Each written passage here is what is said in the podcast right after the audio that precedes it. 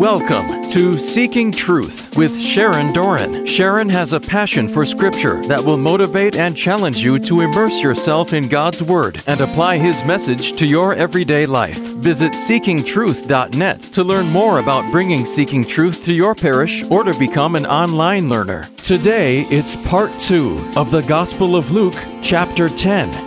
And now, Seeking Truth with Sharon Doran. God told Moses to choose 70 elders. The Lord said to Moses, Gather 70 men from the elders of Israel who you know to be elders of the people and officers over them. Bring them to the tent of the meeting, and I will come down and I'll talk with you there. And I'll take some of the spirit which is on you, Moses, and I'll put it onto them, that they shall help you bear the burden of this people that is with you, because you cannot bear it alone. And so God took the spirit that was on Moses and put it on these 70 so they can help rule and govern these grumbling Israelites that are numbering thousands. Moses went out, told the people the words of the Lord. He gathered 70 of the elders together. He placed them around the tent. The Lord came down in a cloud and spoke. He took some of the spirit that was on Moses and put it on the 70 elders. And when the spirit rested upon them, they prophesied. They started prophesying. Now there were two men, Eldad and Medad, that happened to get in on it. They had remained in the camp and this, they weren't supposed to be there and the spirit happened to rest on those two as well. And they were among those registered, but they had not gone out of the camp, so they started prophesying. The Spirit fell on them too. And some of the men were jealous and they ran to tell Joshua. And Joshua came to tell Moses. And he said, Moses, Moses, there's two that we weren't supposed to get it and they got it. They're prophesying. And Moses said, Joshua, are you jealous for my sake? Oh, that all men would have the Spirit of God upon them and be able to prophesy. And that's what you got at Pentecost. That's what we all got, the Spirit of God indwelling us. Moses took, after this covenant in Exodus 24, he took those 70 elders up to the mountain of God. They got to eat with God. Remember, they saw the pavers, they saw the sapphire stones, they saw the feet of God, and they beheld God and they ate and drank with God. Because when you seal a covenant, you have a meal together. So, on the Feast of Sukkot, the Jews will take 70 bulls and sacrifice the 70 bulls, one for each nation, because they know God is the God of all the earth and there be light to all the nations. So, he's sending out 70 today. It's only in Luke. 70 are appointed. 70 go ahead of him. Who were these 70? Who were these 70? Don't you want to know who they were? We know the 12. But we do know who they were. There's a record of a pseudo Hippolytus. Who's he? Well, Jesus Christ had a follower named John, his youngest apostle, John the Evangelist. And John had a follower, a disciple named Polycarp. Remember him? He smelled like bread when he burned to death, when he was martyred. And Polycarp had a friend named Saint Irenaeus. And Irenaeus had a friend, a follower, a disciple named Hippolytus of Rome. And Hippolytus died in 235, but he was a very prolific Roman church father of the third century. And he wrote in Greek. And Greek was the language of the Bible until then. He's the last one who wrote in Greek. When Jesus read the Old Testament, he was reading Koine Greek. Greek was the language. Alexander the Great had brought in Greek when Greece ruled. Hippolytus had wonderful scripture commentaries, but they're all in Greek. And so a lot of them got forgotten or never translated because that wasn't the language anymore. And so now we're finding some of his works and translating them now because translation's easier now. He has a wonderful commentary on Daniel, including Daniel 13 and 14, which Protestant reformers threw out. Catholic Bibles have Daniel 13 and 14, wonderful. And his numerous commentaries about interpretation of scripture. He's a martyr. He was dragged through the streets of Rome by horses until he died. His feast day is August 13th. The Eastern Orthodox also celebrate him. But he has a list of the 70 in Greek, and those were translated. So he tells us all 70. I just picked out the first few to show you that you'll recognize some of them. James, the Bishop of Jerusalem, Cleopas, remember him? Bishop of Jerusalem, Matthias, the apostle named to replace Judas, Thaddeus, Ananias, who baptized Paul, Stephen, the first martyr, deacon, Philip, who baptized the eunuch in Acts chapter 8, Prochorus, Nicanor, Timon, Parmenius, Nicholas, Barnabas, you know him, Paul's friend, Bishop of Milan. Mark, the evangelist, Bishop of Alexandria, Egypt. Luke, the evangelist who wrote this, one of the 70. Now it says that Mark, Hippolytus writes this, that Mark and Luke belonged to the 70, but they scattered at the offense of the word which Christ spoke in John 6, when he told them, unless you eat my flesh and drink my blood, you don't have life within you. Luke, the physician, couldn't take that. He's not drinking blood. He's a physician. This was too much for him, and he left that day. And he said to the twelve, will you also leave? And they said, Lord, whom do we go? You, you have the words of eternal life. Well, Luke left and Mark left that day. And it was Peter, Hippolytus writes, it was Peter who evangelized Mark back to the fold, and it was St. Paul who evangelized Luke back to the fold, explaining that to them later. So, those are part of the 70 listed by Hippolytus. It's interesting. The Lord appoints 70. He tells them to go two by two. And he said to them, the harvest is plentiful, but the laborers are few. Pray therefore the Lord of the harvest to send out laborers into the harvest. There's a lot of people that need to hear the gospel message, not enough people to take it to them. The harvest is plentiful, the workers are few. What was Jesus really saying to the 70? I need you. I need you. What is he saying to you? I need you. I need you to share the good news. The harvest is plenty. There's plenty of people that haven't heard it even still. I need you. I need you to tell them. But is it going to be easy? He says, go your way. Behold, I send you out as lambs in the midst of wolves. Is that a good thing? Is this your Thanksgiving dinner? You're going to be, are you serving lamb amongst wolves? Maybe you'll serve turkey. It's not going to be easy. It's going to be dangerous. Carry no purse, no bag, no sandals. Salute no one on the road. Stay focused. Whatever house you enter, first say, peace be to this house. Peace be to this house. Peace is a fruit of the Holy Spirit. It's a blessing on that house. Jesus, when he comes on Easter night after the resurrection, first thing he says, peace be with you. Shalom. When he enters through the locked doors. He says again, a second time, peace, before he breathes the Holy Spirit onto them. So bless the house, heal the sick, and say to them, the kingdom of God has come near to you. It's not indwelling you yet, but it's come near. It'll indwell you when you're baptized in the Trinitarian formula in Matthew, baptize them in the name of the Father, the Son, and the Holy Spirit. It's near to you now. It's going to dwell in you after Pentecost. The kingdom of God has come near to you. But whenever you enter a town and they do not receive you, go into the streets, even the dust of that town, if it clings to your feet, wipe it off, just like last week. The kingdom of God has come near. Woe to Chorazin, woe to Bethsaida. For if the works done in you had been done in Tyre and Sidon, they'd have repented long ago in sackcloth and ashes. It'll be more tolerable, the judgment for Tyre and Sidon than for you. And Capernaum, he who hears you hears me. He who rejects you rejects me. And he who rejects me rejects him who sent me. He's saying right there that the Father and I are one. If you reject me, you reject the Father. They don't really know that theology yet of the Trinity, but it's there. So the 70 returned with joy, filled with joy, saying, Lord, even the demons are subject to us in your name. And he said to them, I saw Satan fall like lightning from heaven. Why did he fall? Pride. Don't get puffed up. Don't get puffed up that the demons are subject to you. Satan got puffed up and he fell like lightning. I've given you authority to tread upon serpents and scorpions, all the powers of the enemy. Nothing will hurt you. Nevertheless, do not rejoice in this that the spirits are subject to you, but rejoice that your names are written in heaven. Rejoice that your names are written in heaven. Now, are your names written in heaven? Is your name written in the book of life right now?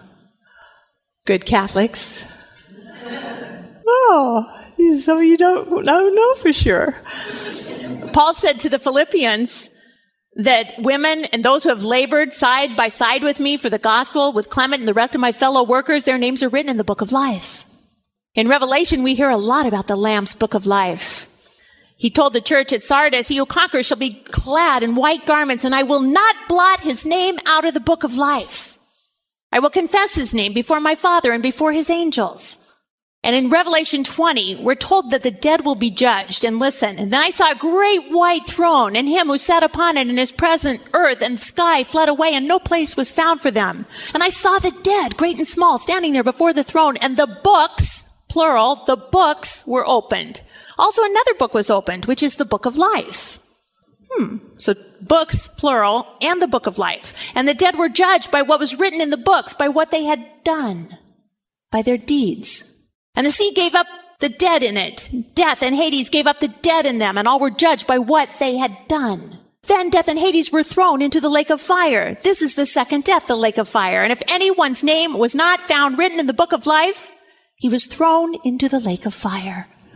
Revelation 21 says that nothing unclean and no one who practices abomination and lying shall ever come into it, but only those whose names are written in the Lamb's book of life. We want our names written in that book. If your name is in that book, will it be in there forever? It's written in there today, will it be in there forever? Names can be blotted out of the book of life. We just heard it in Revelation. I will not blot out. Apparently, they can be blotted out. When the ecstasy of the golden calf happened in Exodus 32, Moses was so distraught. He's going to intercede on behalf of the people. And he says, they've done such a great sin. I'm going to have to go now before the Lord. Perhaps I can make atonement for you, Aaron. And he says to the Lord, but now if you will forgive their sin, but if not, Lord, blot me, I pray thee, out of thy book, which thou hast written. Blot me out of your book of life, Lord God. He is going to go to that extent to plead on their behalf, the grumbling Israelites. He's a great intercessor. Jesus is going even farther than that. He's going to leave the Father, the throne room of the Father, and come and intercede on behalf of us. Moses is willing to give up the book of life. Jesus will give up the throne room of the Father also, the new Moses. So just as names can be written in the book of life, blot me, I pray thee, out of the book which thou hast written, O Lord, said Moses. Now the Mishnah states that the book of life records man's deeds, knowing what is above thee, a seeing eye and a hearing ear, and thy deeds written in a book. And when the Jews celebrate Rosh Hashanah, it's the Jewish New Year. And the most common greeting is not Happy New Year, March, Happy New Year, Joan, Happy New Year, Hank. It's the greeting, the New Year's greeting is, May your name be inscribed in the book of life, Beth. May your name be inscribed in the book of life, Kelsa. That's how you greet someone. Because for the Jews, it's a year by year re-examining of your life. Where are you? It's examination of conscience is what it is. And the Talmud states this, that there are three books for the Jews that are opened in heaven on Rosh Hashanah every year. One for the thoroughly wicked. It's called the book of death. You don't want to be in that one. One for the thoroughly righteous. It's called the book of life. And one for the, eh, the intermediate the lukewarms that he will spew from his mouth. Don't be an intermediate either. But what does that remind you of? A book of death, a book of life, and a eh, heaven, hell, and purgatory, a time for purification because nothing unclean can enter the kingdom of heaven. And thoroughly righteous are inscribed in the book of life, thoroughly wicked in the book of death, and the fate of the intermediate is suspended until Yom Kippur, which is the day of atonement. How much atoning do you need for your sins? How bad have you been? Nothing unclean shall ever come into it, but only those names who are written in the Lamb's Book of Life. So Rosh Hashanah is a yearly time of reflection for the Jews. And Rabbi Simeon Yohai put it this way, and he takes it right from Ezekiel 33. And listen, if you can get blotted out of the book, even if he is perfectly righteous all his life, but rebels at the end, he destroys his former good deeds, for it is said, the righteousness of a righteous man will not deliver him in the day of his transgression. Just the opposite. And even if one is completely wicked all his life, but repents at the end, this is a deathbed conversion. Repents at the end, he is not reproached with his wickedness, for it is said, and as for the wickedness of the wicked, he will not stumble because of it in the day when he turns from his wickedness. So if right before the moment you die, you repent of your sins, have the anointing of the sick, the priest hears your sins, gives you absolution, psh, get out of jail free card, right? Don't do that because no one knows the day or hour and always live ready. But we do have these different things. Behold, I've given you authority to tread upon serpents and scorpions and over all the power of the enemy. Rejoice that your names are written in the book of heaven. Keep reflecting, keep confessing your sin. Keep using the sacrament of reconciliation so that you know that your name is written in the book always. Okay, now the story of the Good Samaritan. Only Luke has it. It's a beautiful story. And behold, a lawyer stood up to put him to the test, saying, Teacher, what shall I do to inherit eternal life? Now, this lawyer, some translations will say scholar, stood up to do what? To put Jesus to the test. He wants to challenge him. You know the type, right? we have some sons like that. Uh, teacher, what shall I do to inherit eternal life? And Jesus said, Well, what's written in the law? How do you read it? And the lawyer answered, You shall love the Lord your God with all your heart, with all your soul, with all your strength, with all your might, and your neighbor as yourself. And Jesus said to him, Well, you have answered right. Do this, and you will live. So he's doing the vertical and the horizontal. Luke tells us to pick up our cross every day and follow him. The vertical is to love God. The horizontal is to love your neighbor. Uh, he should have stopped there. That would have been good. Do this and you will live. But the lawyer, desiring to what? Another bad motive, to justify himself, said to Jesus, and who is my neighbor? Uh, uh, uh, oh, he shouldn't have, he should have stopped while he was ahead. Because it says in Leviticus, you shall not take vengeance or bear any grudge against the sons of your own people, but you shall love your neighbor as yourself. I am the Lord. So to the Jews, they stayed separate. They're the separate ones. They stayed separate. So their neighbors are themselves, their own relatives, their friend, their family. They're all Jews. And when he says, who is my neighbor? Jesus is going to extend the definition of who a neighbor really, really, really is. And it's going to be hard because we all have the same father. Jesus has just said that, that he and the Father are one. If you reject me, you reject my Father. Now he's saying that all humanity is neighbors. We all have the same Father. That means Jesus is our brother. We're all siblings. And Christ is our brother. Martin Luther King understood this well. He uses this in his very last sermon. Martin Luther King understood the parable of the Good Samaritan is what he used in his I've been to the mountaintop speech on the day before his assassination, April 3rd, 1968. He was assassinated the very next day after preaching on the Good Samaritan. Why did he go to Memphis, Tennessee? In 1968, two men were crushed in a garbage truck. More than 1,300 Memphis, Tennessee sanitation workers went on strike and they just wanted dignity of the human person. And they held up signs that said, I am a man and they were had dismal wages and horrible working conditions. And Martin Luther King Jr. came, preached this beautiful sermon, and said, "And who is my neighbor?" And he knew, he said, uh, using this story. So the first question that the priest asked, the first question that the Levite asked was, if I stop to help this man, what's going to happen to me? And the Good Samaritan came by and he reversed the question. If I do not stop and help this man, what's going to happen to him. He cared more about the man and he understood that all men were neighbors. Men and women all had the same father and all should be afforded the same dignity as a human person, a beloved son of God or a beloved daughter of God. And he was assassinated the next day. He knew that we are all neighbors. He knew that we all had the same father. We've got some difficult days ahead, he said, but it really doesn't matter with me now because I've been to the mountaintop. And I don't mind like anybody. I would like to live a long life. Longevity has its place, but I'm not concerned about that now. I just want to do God's will. And He's allowed me to go up to the mountain and I've looked over and I've seen the promised land. I may not get there with you, but I want you to know tonight that we as a people will get to the promised land. So in this story with Jesus, the lawyer wants to justify himself. He says to Jesus, who is my neighbor? And Jesus replied, a man was going down from Jerusalem to Jericho. Jerusalem's the highest geographical place in Israel. So anything from Jerusalem is going down. So he's going down geographically from Jerusalem to Jericho. It's called the way of blood, this highway still to this day of the blood that's often shed there by robbers, marauders, thieves. It's a horrible, horrible, dangerous road the road to Jericho. And some people walk it to this day. They'll hire a guide maybe. Some try it on their own. But you see the Jericho road, the little skinny road, and there's a wadi. If there's a flash flood, if, if it starts raining, which isn't often, but there will be flash flooding in the area. It's very narrow, very treacherous on high ledges. This is what the terrain looks like. Pure desert. This is where Elijah was hiding from Queen Jezebel in these caves when the ravens came and brought food for him. St. Gregory's Monastery is there, a Greek monastery, because they wanted to be near where Elijah was fed by the ravens. David also prayed the 23rd Psalm here. He wrote it here. And so you understand some of the language in the Psalm better. Like the psalmist also says that the grass withers. It would just be a flash of grass. If there was a flash flood, the grass might grow and wither in a day because of the extreme heat.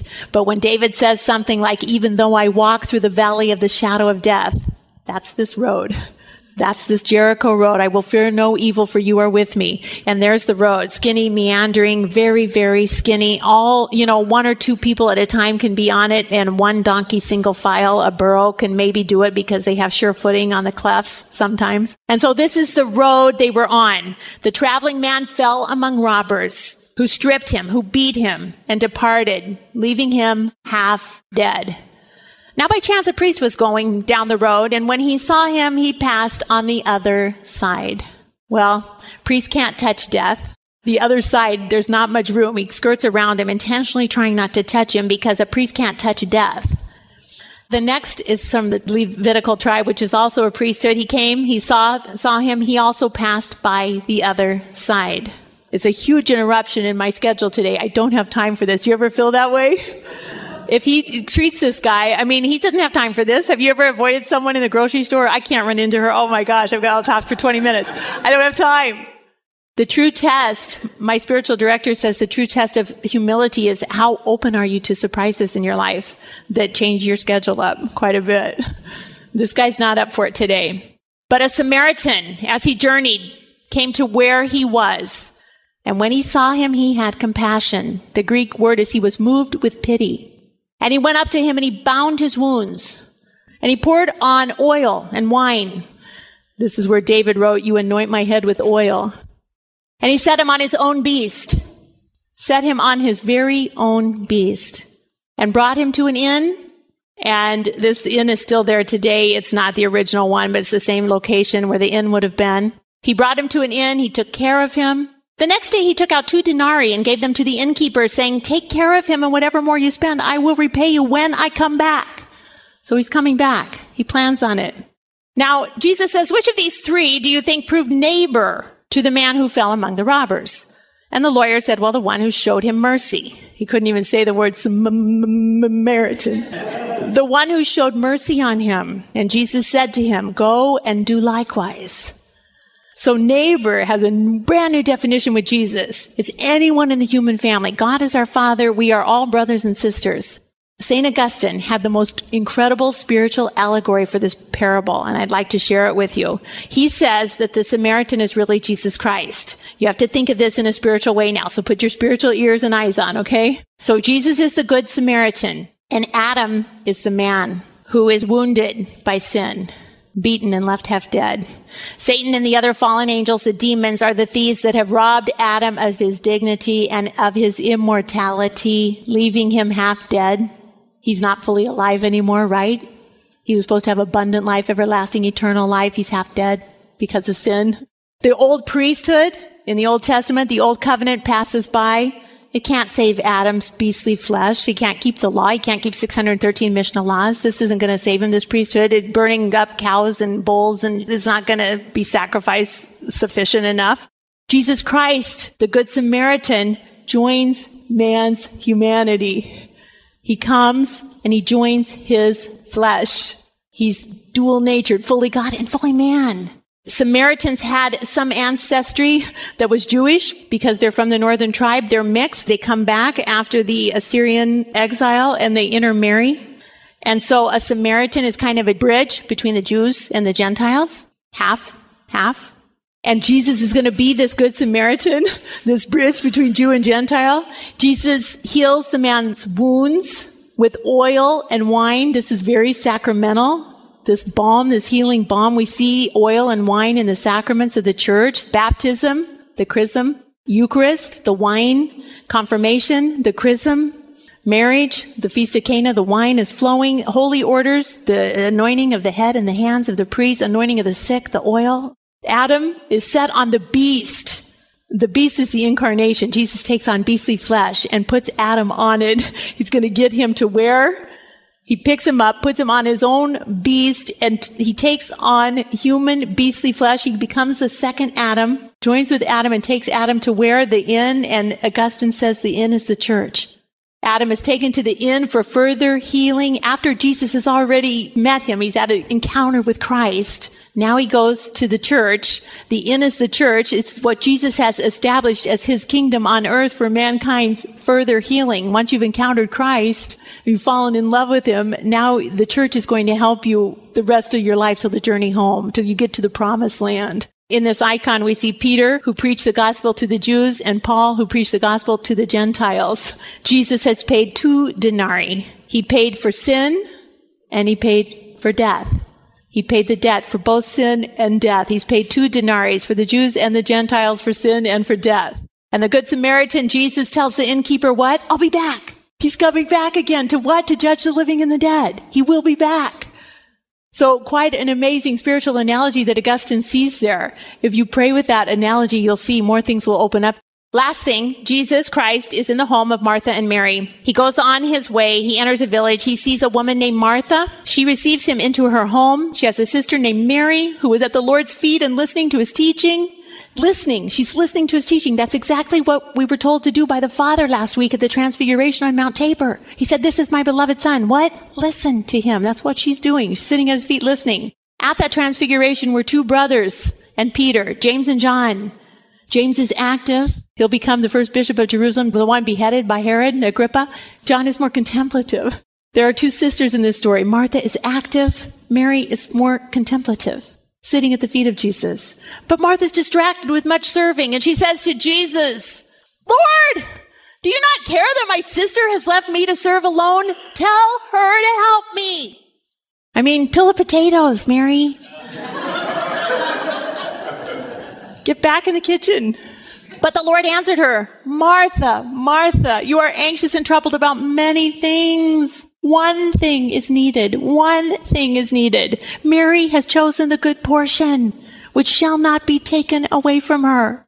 Choose the eternal. Choose the better part. Choose the portion that's eternal that won't be taken away the time you spend with the Lord all the things we do, all the activities running, this Thanksgiving dinner that we're going to cook. Ladies, you know how much work this is going to take. Someone help me peel the potatoes. Come on. They're going to be here soon. Can you get the chair set up and come on, get the napkins. Someone get the water glasses and, right? Because everyone's going to want to eat it. But you know what? In a few hours, this will be in the latrine. it's all going to pass away. What's going to last? What's going to be the eternal? This is the better part. Make sure you spend time with the Lord. Sit at his feet. Thank him for all his many blessings because this is the eternal. Let's pray. Lord Jesus, we praise and thank you. We thank you for this chapter. Help us to be like Mary and to know the better part, the eternal part, the part that won't pass away. And that's love because in the beatific vision, you are love. Amen. You just heard the conclusion of the Gospel of Luke, chapter 10, on Seeking Truth with Sharon Doran. To learn more about Seeking Truth Bible studies, visit seekingtruth.net. Tune in next time for more Seeking Truth with Sharon Doran.